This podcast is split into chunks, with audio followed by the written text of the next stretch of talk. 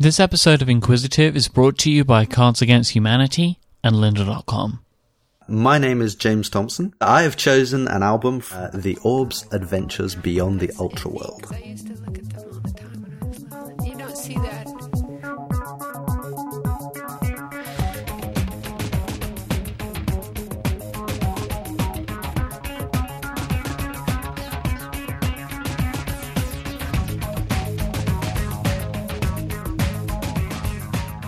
Okay, so I've never heard of before you telling me this. I don't think I'd ever heard of the band or this album.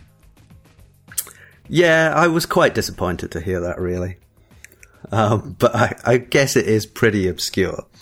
Yeah, I mean, I think we can all agree without any argument whatsoever that the single greatest decade for music was the 1980s.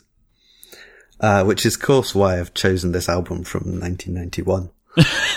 when music got bad. Well, I think technically a good percentage of it is from the 80s because the 19 minute long last track was uh, first released as a single in 89. So it still counts as the 80s. What style of music is this? Well, I think the best description is that this is a two hour long experimental electronic music concept album full of random bits of dialogue and sound effects taken from the BBC. Um, and I'm entirely unrepentant in choosing it. So, how did you get to this type of music? This is. It's very specific. Well, okay, first some background. I mean, my musical tastes in the mid 80s were pretty limited to whatever was in the charts or that I heard on the radio.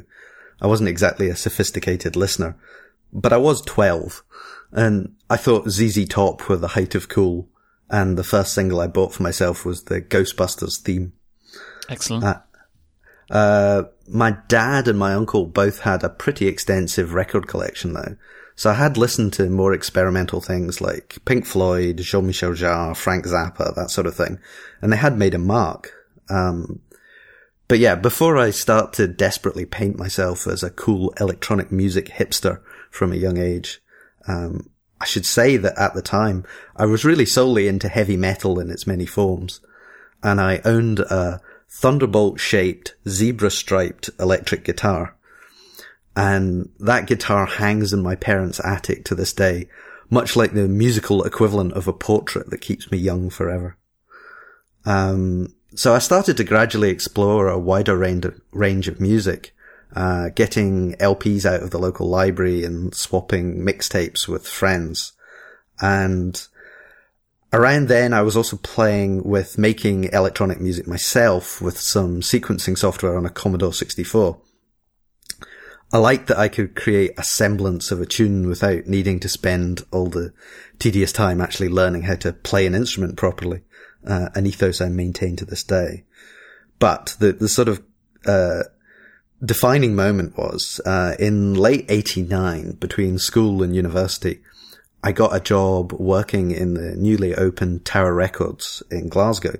This meant two things. One, that I actually had some money to spend on things, and two, I had access to the biggest record collection of anyone I knew.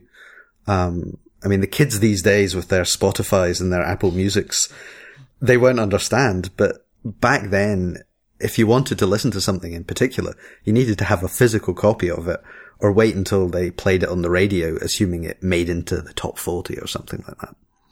So staff in Tower were unofficially encouraged to borrow anything they liked off the shelves. So long as they rewound any tapes and ran them back through the shrink wrap machine again. Um, so this was a pretty unprecedented opportunity at the time to listen to anything at all that I wanted to. And I had four floors of experts of every genre to talk to and get recommendations from. And the more I think about it, this pretty much was Apple Music, but except they paid me. Um, so I had spent my first wages that I got on a second-hand Roland Juno 106 synthesizer and an Atari STE computer, which was notable for having built-in MIDI ports for connecting to synthesizers and excellent sequencer software in the form of Cubase. Um, I got the Juno cheap because somebody had left a lit cigarette lying between two keys with rather obvious results. Um, so I wouldn't claim a great deal of actual talent in electronic music, much like my guitar playing, but I certainly had some enthusiasm. It was at that time that I started, you know, exploring the shelves and listening to things, and I finally came across um, uh, this sort of thing, and I, and I was listening around, and, and I had a recommendation for the Orb, and so this was the first album that I listened to by then. So, what was your when you first heard this? What was your original take on it? Do you remember? Did, did you like it? Had you heard anything like it, even though you'd been exper- like experiencing and experimenting with different types of electronic music? Um, I think like around that time there was there was like something of a, a very British revolution in electronic experimental electronic music going on. So the early nineties brought things like the KLF um, to mainstream prominence in the UK, and I think with the Orb, their second album actually made it to number one in the charts in the UK. And uh, there was a, a 40 minute long single that came from the second album uh, that they actually played on Top of the Pops, I believe. And that made it to number eight. So, you know, it, it was, it was slightly more mainstream than it might appear. Um, I just want to double check something you just said. They played a 40 minute song on Top of the Pops. I don't know if they played the whole thing, but Right. I think they played like 20 minutes of it, or maybe they did the full 40. Basically, the whole episode. yeah. And I, I haven't seen it, but I, I gather that they basically just had the band members playing chess. Like just sitting there playing chess while this played in the background. Uh, yeah, because if they were on, like, nothing's happening, right? Yeah. so I should look that up on YouTube actually. I'm sure it exists as a recording. Um, and yeah, I mean, I, I as to what I thought of it, uh, so my understanding is that the popularity of this music it was primarily down to people coming down from recreational narcotics, shall we say, in the popular music clubs Yeah. and looking for something a bit more relaxed to chill out to. But that was entirely wasted on me, though, no pun intended. Uh, being a rather introspective 18 year old who rarely left the warm glow of the monitor in his bedroom, um, except to go and sit in the warm glow of a different monitor in the computing department at the university. Um, so to me, it, it was, I didn't have any of that context for it. I mean, I knew about sort of acid house and where that's the, the being the sort of counterpart to it.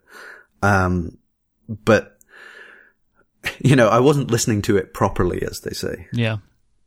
To go back to the, the, the Atari and the Juno a bit, um, after, uh, I started at university, I wanted to buy a Macintosh, uh, because, uh, I needed to do all the sort of the, the homework basically on it.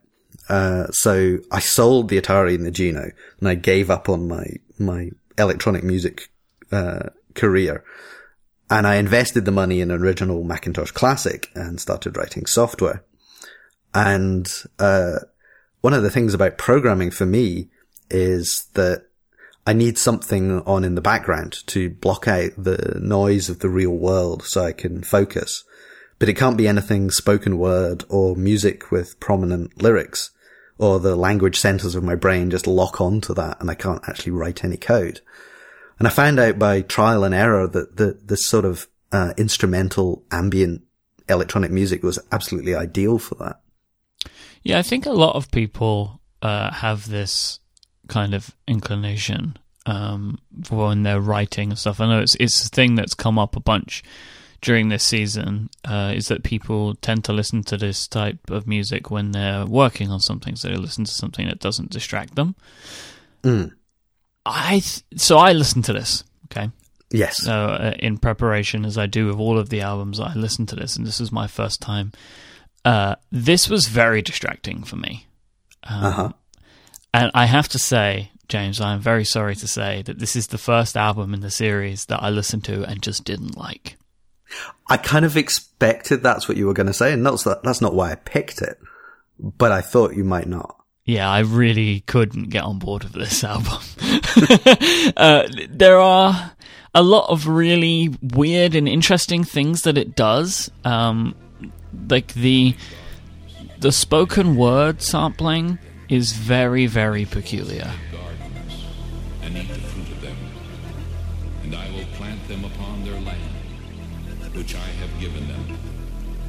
God. because it seems to be like just totally random. Or maybe there's a story that I'm not getting in the songs, which I'm sure is more the case, but I find them to be like really weird and kind of distracting, and it's very trippy. Yes, yes. I mean, I think th- th- there's notionally a sort of story to the whole thing, which, um, you know, you start on Earth and you get further and further away. I think is the, the sort of loose theme to it.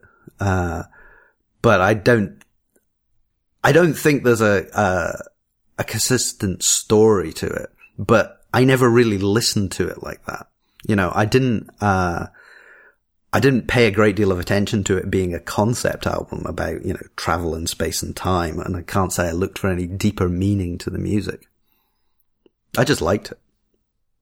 Okay, James, let me just take a quick break, but I still have a ton more that I want to talk to you about this album. But I want to take a moment to thank our first sponsor for this week's episode, and that is lynda.com, who house over 3,000 on-demand video courses that can help you strengthen your business, technology, and creative skills. You can grab yourself a free 10-day trial by visiting lynda.com slash inquisitive. That's L-Y-N-D-A dot com slash inquisitive. Lynda.com is for problem solvers, people that are curious and who want to make things happen in their life. Maybe you have a skill that you've always wanted to master some description. Maybe you want to learn how to make iPhone apps. Maybe you want to learn how to use Xcode. Maybe you want to learn how to use Excel, PowerPoint, Word, Keynote, Pages, Photoshop, Aperture, Illustrator, the list goes on and on and on. You can go to lynda.com and feed your curious mind. You will get yourself unlimited access to training, videos from top experts who are super passionate about teaching the things that they're going to teach you. You can stream these thousands of video courses on demand, and this will allow you to learn at your own schedule and at your own pace as well. And you can learn and watch these videos in any order you want by creating and saving playlists. You can just consume these little videos in their bite sized chunks from start to finish, or you can mix them up, mix them around, mix them with different courses as well. And then you're able to share them with your friends, colleagues, and team members if you like. If you're the type of person that likes to get their learning in in opportune moments in their day, you can even watch and download courses to your Android or iOS device. so You can learn on the go, you can learn on the bus, you can learn in the break room. Your lynda.com membership is going to give you unlimited access to fantastic training on hundreds of topics, all for just one flat rate. Whether you're looking to become an industry expert, you're passionate about a hobby, or you just want to learn something new, go ahead and visit lynda.com slash inquisitive and sign up for your free 10-day trial. Once again, that's L-Y-N-D-A dot com slash inquisitive. Thank so much to lynda.com for their continued support of this show. This album is, is interesting to me because, not because I don't like it, um, but because it is very different and kind of peculiar. And probably the majority of people listening to this have never heard of it. So that makes it really fascinating to me as the album that you've picked. Well, to a certain extent, that's kind of why I picked it because, you know, I figured I saw what people were picking for previous uh, shows and, you know, I, I could have picked something more, uh, mainstream, but I thought it was interesting. And it's interesting because of what leads up to it and what leads away from it. And, you know, I, I, I'm not trying to say, well, you're clearly not listening to it properly. Um, but But you're not listening to it properly. Um, no, I think to a certain extent you had to be there, but I think right. it, it might be. It, it it is considered the sort of the seminal album in this sort of what they call ambient house, uh, but you know I don't know if it is the best one or whatever. It was just it was you know basically the the soundtrack to my university and early coding years. So, um, I'm a little bit younger than you, A little bit, yeah. but being uh, having us grown up in the same country and experiencing some of the same kinds of things in that.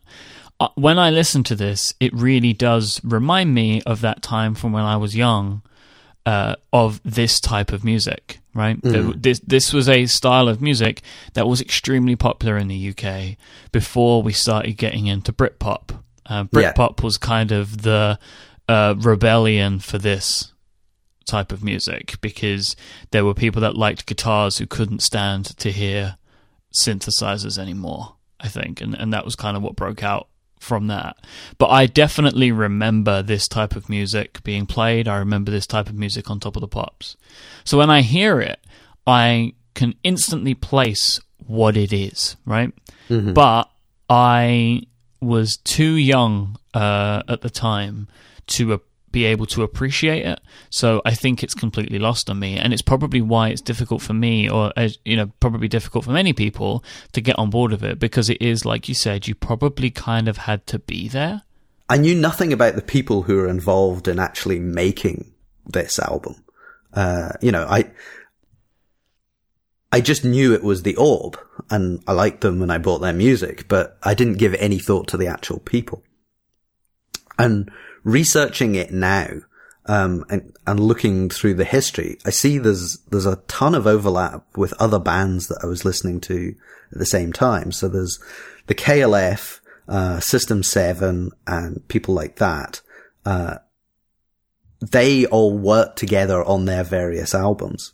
And, uh, I was going to, uh, choose the, the Chill Out album. That was one of the other ones that was on my shortlist. Uh, but it turns out that the, the KLF, they, you may not remember this, but they, they, I think they got disenchanted with the fame because they became a really mainstream chart act. And I don't think that's what they really wanted to be.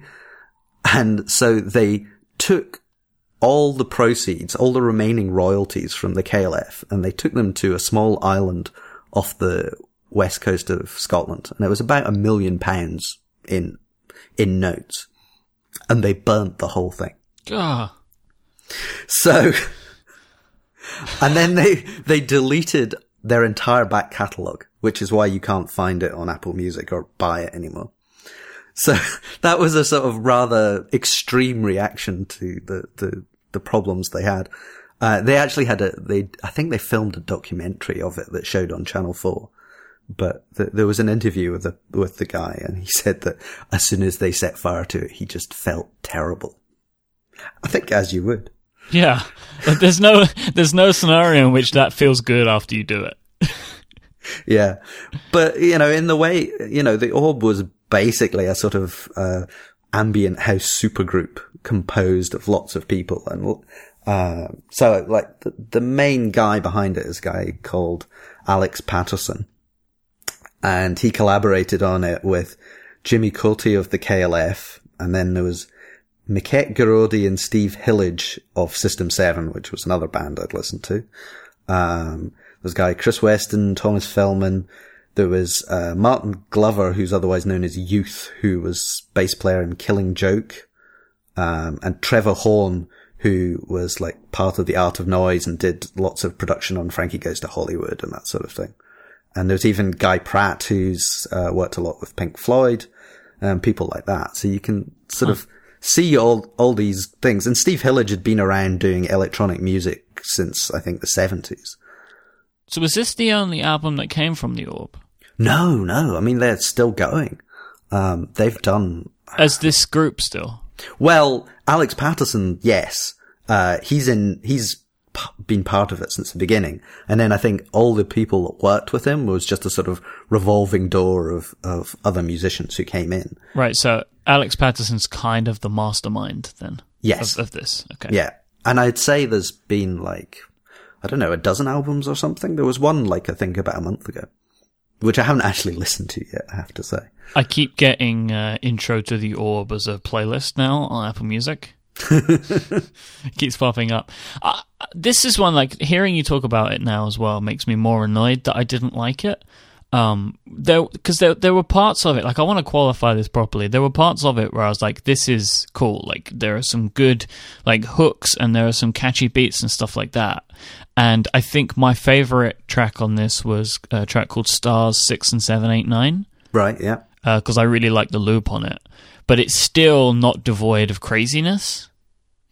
Yeah, I think the craziness is something that I like. Okay, Um, so explain this to me then. Like first, can you can you qualify like what I'm talking about when I say craziness? Well, I mean, the, like, it should be said that the tracks, you know, range. I don't think there's, apart from the first track, I don't think there's anything under like 10 minutes. Yeah, but having listened to stuff like Phish and Miles Davis recently, I'm used to long. I'm used to long tracks. That wasn't something that was a problem. Yeah, but the, the, the tracks are, are sort of a sort of a meandering soundscape and That, you'll have, yeah, that that's one of the things. Like there was some tracks where I was like, "This is like." I've been hearing the same thing looping for four minutes, and then I look and it's like another fifteen minutes of it, and I'm like, "Why is it so long?" Uh, I think because it's not songs, you know, No, it's, it's it's, not. not. meant to be like an album where you say, Oh, I particularly like this one track, which I'll listen to. I mean, the, the first track, Little Fluffy Clouds is like the closest thing to a single, I think, on the whole thing. Um, and it, I think it was their most mainstream track off this. Uh, you know, it, it, it's basically a song from beginning to end. I mean, I, I say song, but you know, it's not Yeah. like there's lyrics and, and that, but, uh, but the rest of it is, it's meant to be played from beginning to end as a sort of just two hour piece of music, I guess. Uh, and it's, if you go back to, uh, things like Pink Floyd and, I mean, how, how, how do you stand on Pink Floyd? I I'm okay with them. Like I'm not crazy about Pink Floyd. Again, and I think that this might be a thing because I wasn't there. Um, but I can. There are some Pink Floyd tracks I hear. I'm like, I really like this, and then there's others where I'm like, I'm. I don't really have much of an opinion on this.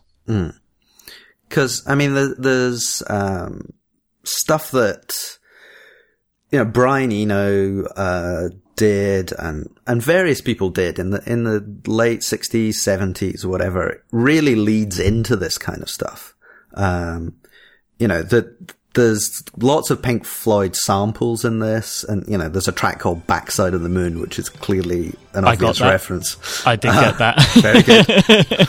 um, but uh, so there's an album which I listened to yesterday, which I'm not going to recommend to you, but I shall recommend to the readers, listeners. Um, uh, it's an album called African Anthem by Mikey Dread, and it's a sort of dub album, and you know, sort of reggae electronic stuff, but it's from 1979, so you know, way before this. And if you listen to it next to uh, the this album, you can see the direct uh, uh, connections between them. Uh, so, I mean, I think it was probably the Alex Paterson and all that were probably on quite a few drugs and were listening to all these sort of trippy things from the 60s and 70s and were responding to that uh, and doing it with, you know, samples and synthesizers rather than, you know, guitars and things. Um, you know, it's like the uh, Little Fluffy Clouds. It's it's one of my favorite electronic music tracks. Um, but so it's got this sort of interview which plays over the top of it.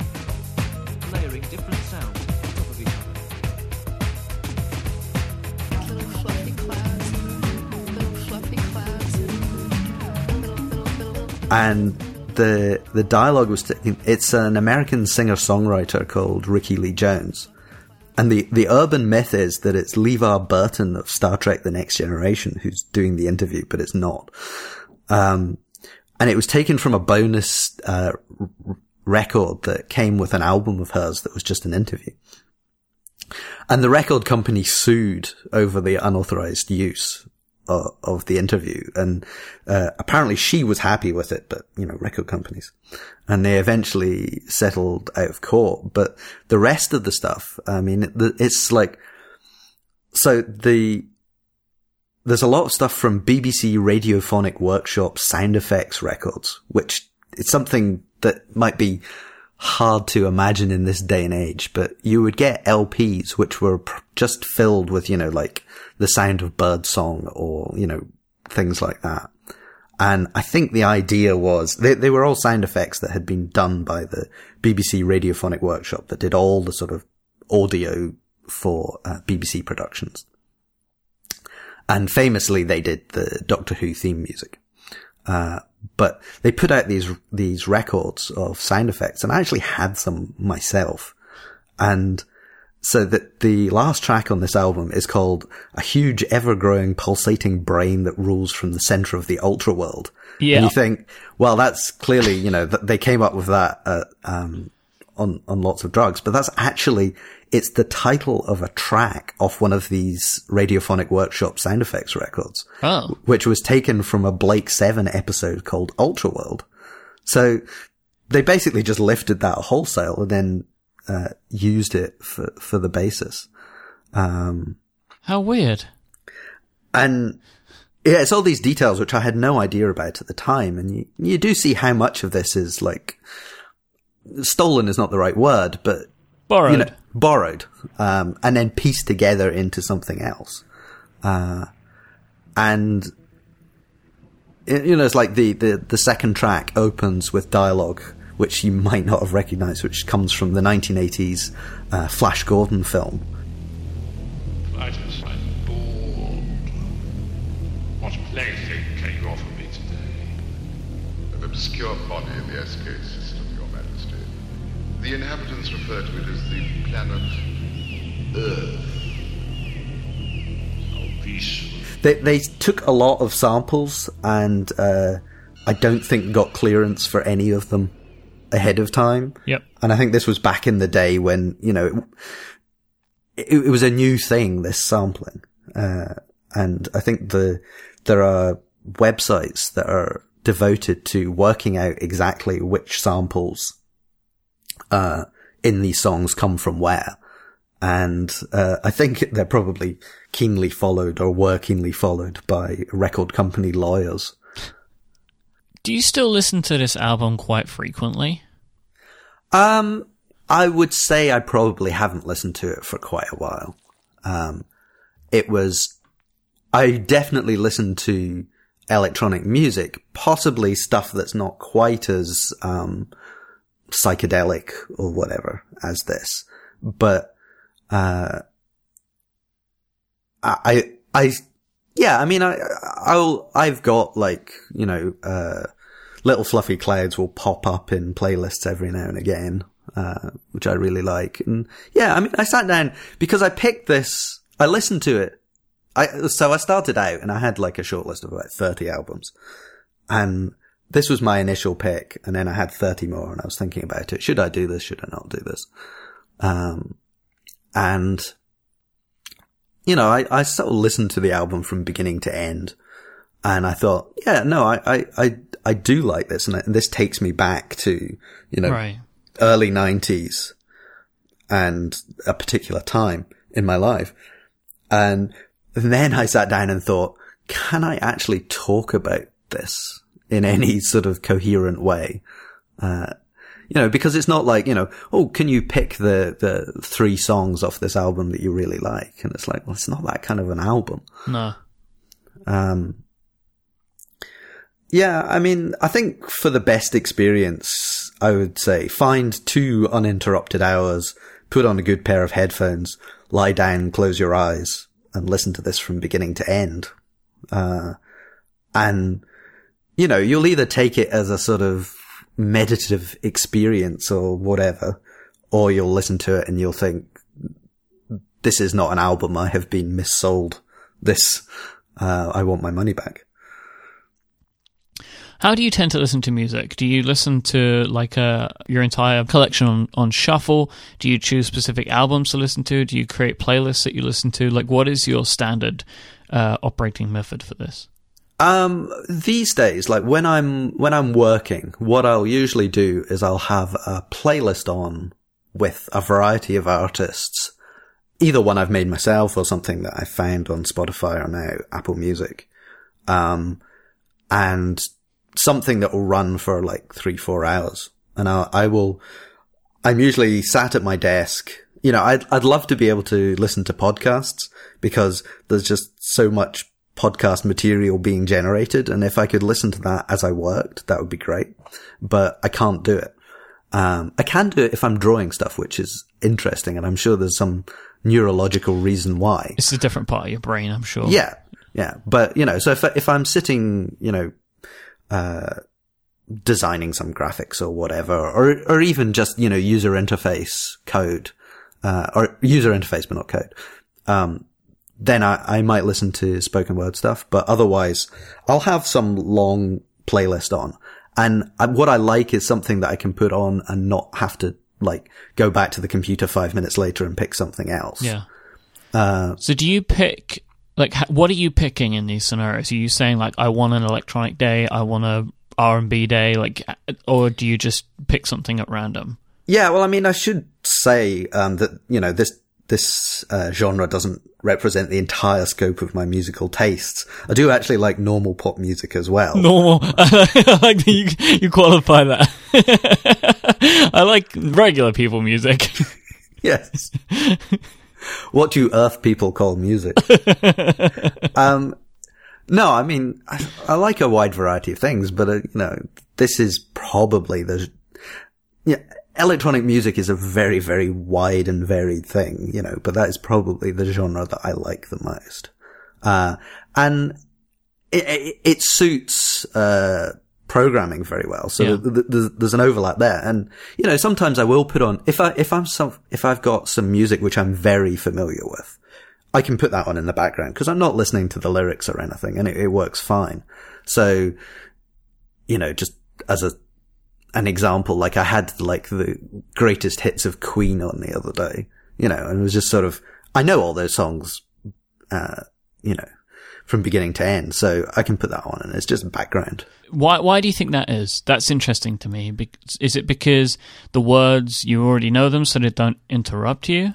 I think the words, you've heard them so many times, they don't have any meaning anymore and they just become part of the, the instruments of the album. So it's effectively an instrumental because you, it just doesn't, uh, figure. I mean, one of the things that I've done, done in the past is like, um, I had a period of listening to Japanese pop music because I couldn't understand a word of it. So it didn't, it doesn't trigger the, the language centers, you know, uh, and there's actually an awful lot of interesting J-pop stuff Oh, out there. some of the music is incredible. Again, over a wide variety of things, but um, there's uh, there's a band I like called Capsule, and uh, there's a sort of sort of spin off of that. It's the same producer who does the music.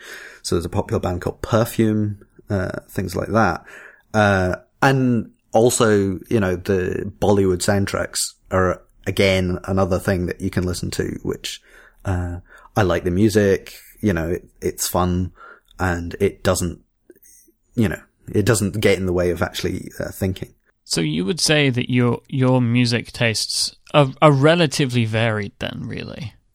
Yeah, I mean, I, I- it's like I said, when I started out, I listened to, you know, like lots of heavy metal. So, you know, I still have a fondness for that. Um, I think really the only music that I haven't been able to get into in any form is, uh, country and western and opera.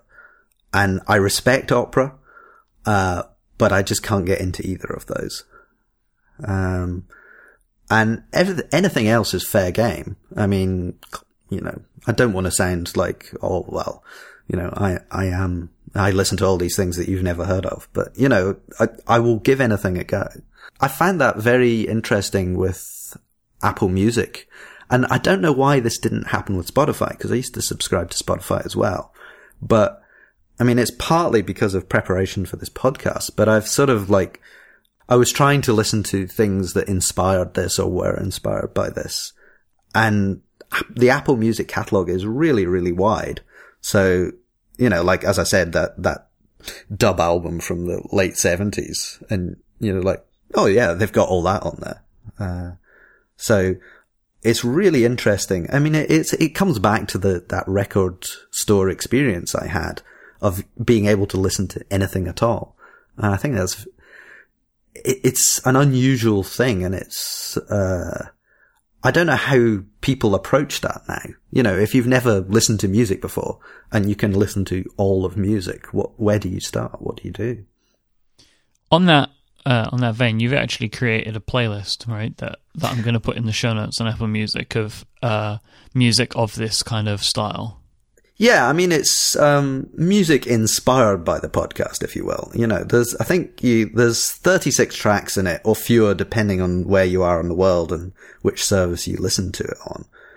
But it's a reasonably representative collection of electronic or sample-oriented music that I've listened to over the years uh, in chronological order. Um, it's also an excellent way to cheat and include a bunch of other artists that I like, even though I was only allowed to pick one album. Yeah, because we did have to have that discussion, didn't we? Where you were like, "I'm going to pick four. Like, no, James, let's talk about this. But have you listened to the playlist? no, Yeah, I didn't think you would. no, I've ha- I've subscribed to it, but uh, I really needed a long break after this album. I was planning to listen to it again today, but I couldn't bring myself to do it. I I just didn't like it, and and I'm annoyed by it um, because I want to like it. I think um, so. The the playlist is in a way way more mainstream than than this. Right.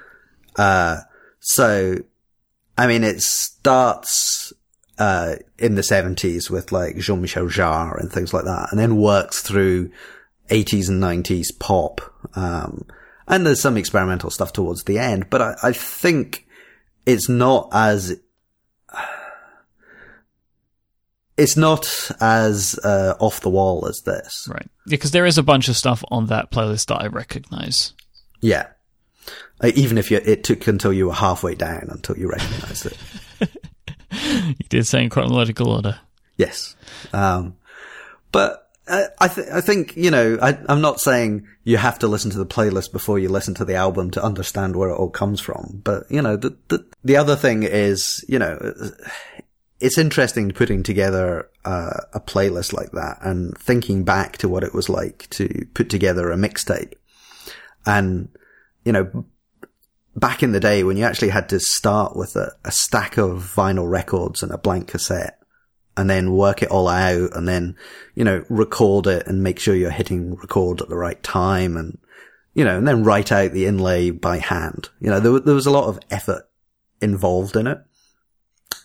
And these days, you know, you can, you can make up a playlist fairly easily and it all, all that you're doing is you're just, you know, working out the songs you want and you can assemble it and you can change it and whatever. But going back and listening to these albums, you realize that in a way they were having to do the same kind of thing back then. You know, they had some samplers and synthesizers and stuff, but even going back to the um, early Pink Floyd things, they were doing everything manually with tapes and records and, you know, there was so much more effort involved in producing something like that. And I think that also might be lost on people. You know, you listen to it and you think, oh, yeah, sure, they're, they're playing some, some sample at this point. And you think, well, no, there's probably somebody, you know, standing there with a record. Uh, Ready putting, to press play. Yeah. Or put the needle on, even. Yes, put the needle on. I was going to say that you clearly have never played a vinyl record in your life. Uh, incorrect, but my my turntable has a play and pause button. okay, fair enough. I do. I own uh, vinyl records. I I have I have a large collection of music um, from a very specific time in my life. Um, For a couple of years, I bought every single that I enjoyed. So Right. I have about three record boxes of singles, um, which are like a couple of years of music every week on a Monday. I used to go and buy all of the singles that I enjoyed. Um, and I also have a couple of boxes of albums, which I tend to buy anything that I really, really like. Um, I still today, maybe every couple of years, add maybe like another two or three albums to that collection. Um, and it's mainly just because I love them and I, I do really enjoy listening to them in that method, but I don't do it very often. Yeah, I mean, I do wonder what, uh, this is a common th- thought that I have about how all this stuff is going away and it, whether that's, uh, I mean, yes, vinyl has come back to a certain degree, you know, they're, they're selling, selling things for 20 quid, uh, in the record shop round the corner. But Yeah, apparently, like I, I always, every year I feel like I see this story that vinyl sales are, up. yeah, but I think they're up. Like, yeah, they might have doubled, but Yeah, they they are had- not they're not up on 1970. yeah, exactly. Uh, um, and you know, most people, the, the sort of physical, having a physical collection of any media is starting to go away. yeah, And, you know, 10 years from now, I think it's going to be looked on like I look on at my father's collection of eight track cassettes, um, which was a, another cassette format that didn't take off. what formats do you own this album in? Um, that's an interesting question. I have it on CD and I have it on tape, I believe. Uh, I think I had a vinyl copy of it, but there was a, let's say an incident that involved all my, uh, records being sold to a record collector, collector without my knowledge. Ah, ah, yeah, I, I didn't want to dwell too much on that, but basically, my father decided sometime earlier this year that he was going to have a clear out of all his records, and you know, that, also included yours. fair enough. And unfortunately, it included all of mine unknowingly. Uh, so all my vinyl went away. Some of it I got back. Um, mainly the, the sort of heavy metal end of things. But there was some stuff that's just gone and all the singles went. So, you, so you actually don't know if you maybe had it or not, because there's no way of checking anymore. Yeah. Um, I, I don't know because I think at that point I was mainly listening to stuff on cassette and I think it was slightly before CDs had become, uh, mainstream or affordable. I mean, certainly when I worked in Tower, uh, most of the stuff there was on cassette and I think CD was fairly n- new. So I think it's likely that it, I would have had it on cassette and on CD. Okay, let me just take a quick break here to thank our friends over at Cards Against Humanity for helping support this week's episode of Inquisitive. As you know by now, there's nothing they love more than playing a few seconds of a 90s pop song and stopping it abruptly, like this.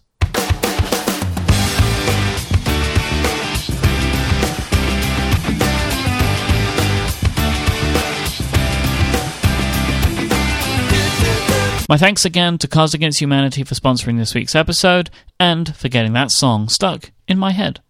So, one of the big parts of this show is the favorite tracks part. And a moment ago, you mentioned that it's very difficult to pick favorite parts of the album because it is a whole thing in and of itself. But is it possible for you to to give any kind of idea of parts of the album that you really like or parts of the album that you think really stick out? Um, well, Little Fluffy Clouds, the first track, I think is the most accessible thing on it. And, and I really like that track and I heard it at the time. I think it made it into the singles charts to a certain degree, but not, not much. Uh, that's probably my favorite part of the album. Uh, after that, uh, Perpetual Dawn, which is the sort of dub style track, uh, on side three.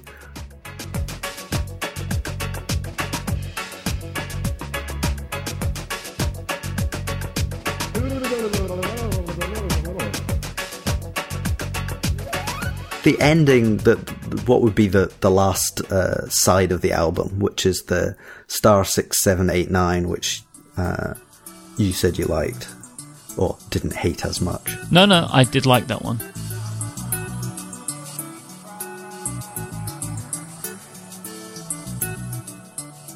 And then, but that leads into the huge, ever growing, pulsating brain that rules from the center of the ultra world. I couldn't listen to all of that one. That's that's probably my second favorite on the thing. There's uh, on the playlist. There's uh, there's a, a an even longer version of that which I've included. I, I, I was able to get through most of it, but it was the one that I was like, can't do this anymore. Done.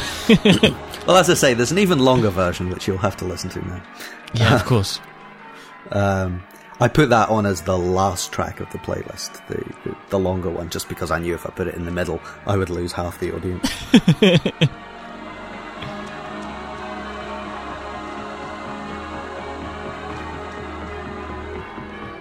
that was the actually the earliest track they did, the the last one, and that was the one that came out as a single.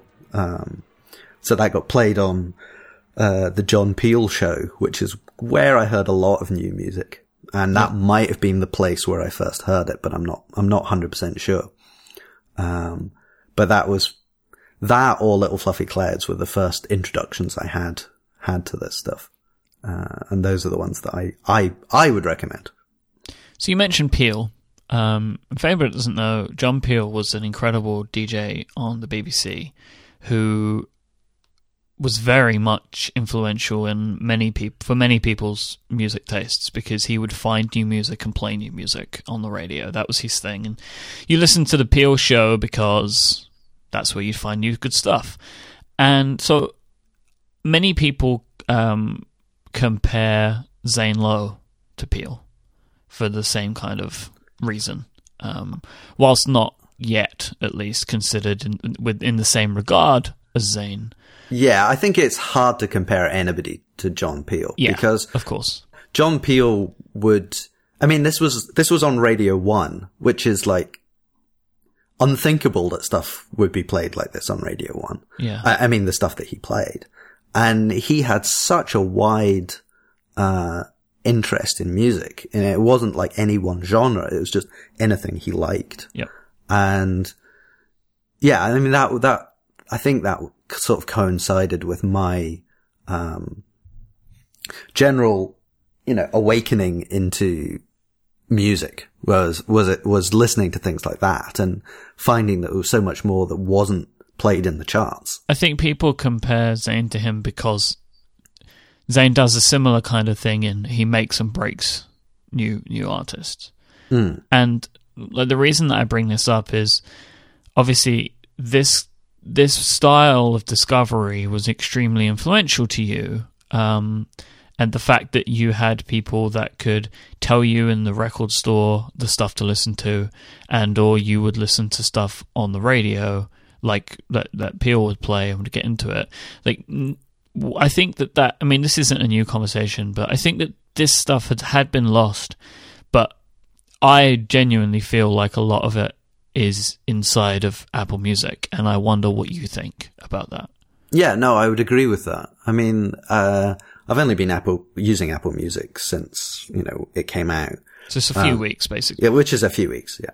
Um, but before that, I used Spotify, and I, I used kind of Spotify had uh, playlists and things, but it, they tended to be more, um, you know, here's a playlist of the top forty tracks in the UK, or that's the stuff that would, would surface more easily. And Apple Music seems to be slightly better at showing things. Um, I've had more music organically enter my collection since I started using Apple Music than maybe in the last six months. I've always had a thing where I've like, I sort of, I'll create playlists and I'll listen to those playlists and then, you know, for, for, for a while and then I'll get bored with it and I'll say, right, I'm going to actively sit down and spend a day and try and find some new music. And some of that is like, you know, what artists do I like? Have they released anything new since the last time I looked? Um, but it's also like, well, you know, I like this stuff. Tell me more things that are like this. And I think, yeah, Apple Music will be useful for that. And it I'm, I'll, you know, just sort of the, the things where, you know, say, give me a playlist based on this track, which is not new. I mean, the Genius stuff did that to a certain extent already. Um, but yeah, then I'll, I'll make a, I'll collect up, you know, like a, a big bunch of new stuff that might be interesting, add that to my, uh, library and then sift through it and see if anything actually is interesting off it. Have you been listening to anything on Beats One? Because that's that's where I'm finding some of the more interesting stuff and some of the newer stuff. I, I, I was scrambling to get a device ready for the, the launch of Beats One because I'm running crazy beta software. And at the time, like my phone couldn't, uh, do Apple Music. So I had to dig out an old iPod Touch and put iOS 8.4 on it. And I, I think the firmware install finished about 30 seconds before the Beats one started. And I listened to it for, you know, about an hour or something. And I thought, yeah, this is radio. I, I forgot I don't actually like radio. And I don't know. It was, I think it's partially because there was tracks that I liked and then there were tracks that I didn't like and I didn't have any control over it. You know, I couldn't say, no, I don't like this track. Just stop, you know, play me the next thing. Um, and I can see that kind of, uh, structure to it is useful for some people, but for me, I just found it frustrating because it's like, okay, you found me something good, but you know, this thing that you found, I don't like it at all. Stop, stop that. So it's interesting because even though you came from the era when this was how kind of you listened to music, you know, it was just like whatever was played on the radio if you listened to the radio. Uh, but now you're so used to the newer Yeah. features that you're kind of like, screw this. well, it's like um, 25 years later. Yeah. And yeah, I mean, maybe I've got more impatient, but it, I like the, I like the control of, you know, I'm, I'm happy for, you know, there to be a playlist that somebody else has created and said, you know, here is, here is what I consider to be, you know, like good music. Listen to this. And I, I'll give that a go. But if it's, if it's, uh, you can get a bit of best of both worlds with it because they do create the playlists of the shows, yeah, right? Which yeah, is good. no, and and that and that's fine. But you know, I don't like people talking over music, and you know, John Peel was probably probably just as guilty of it if I go back and listen to it. But um, You're going to hate yourself when you hear this because you're going to be talking over the music. Whether you like it or not. you're just gonna you know cute. Well, it's fine. You know, it's gonna be like spacey instrumental stuff with my voice over the top of it. It'll sound like an old album anyway. it also means I can play more of it. Yeah. You can, you can just like queue up all the stuff and say, yeah, I, I really hate this song. And, and just edit it so that it's like that. Um, but I, you know, I know that you're, you're probably hesitant, but I would say if you have time, give the playlist a go. And I mean, you can skip through the playlist and say, yeah, I like this, don't like this. But Oh, I subscribed to it for a reason. Like I intend to to go through it. You know? because I, th- I think it's it's going to be more accessible. Um, I mean, he says more accessible. The second track on it is like the Doctor Who theme music, but I can totally get by with that. uh, well, so I mean, if you want to talk about sort of pioneers in electronic music, the BBC Radiophonic Workshop guys were were totally that. Um, I mean, back from the, the original version of the Doctor Who theme, but the, the one that's on it is specifically the 1980s Doctor Who music, because that's when I was watching Doctor Who, you know, or that's when I was aware of watching Doctor Who. And so that's the version that stuck in my head. But if you listen to it again, you know, it's like, it is clearly all sort of electronic music. And I actually saw the, the Radiophonic Workshop people play live recently.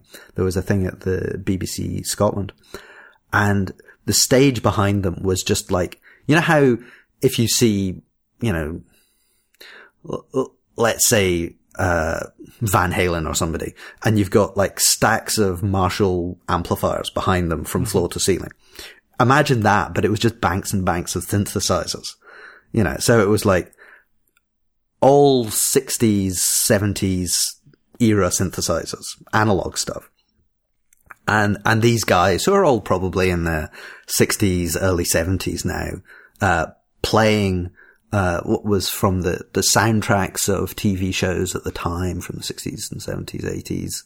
Um, and it was things like Doctor Who, Hitchhiker's Guide, which is where I I knew that music from. And they finished the, the set that they did with this sort of epic 15 minute long version of the Doctor Who theme music, as if it was played by Pink Floyd at the height of their power. and it, it was like absolutely amazing to hear it. And, uh, but those guys don't get any credit whatsoever, and and, and they should. And it was really good that afterwards they walked around with the you know the crowd, and I could like go up to the guy who did the instrumentation of the Doctor Who theme in the 1980s and shake his hand and say thank you very much. Are you proud of this album choice? Am I proud of it? Um, in a way, I am perversely proud of picking something that you didn't like. And I'm also disappointed that you didn't like it, Yeah. but um, I'm also proud of picking something that I don't think anyone, most people who listen to this will have heard of, because I think the Orb, while they had mainstream popularity in the UK, I don't think that really translated across the pond or anywhere else. So, you know, if people listen to this and listen to the playlist and get something new, that, a whole area that they never heard anything of, then I, I will feel proud about it.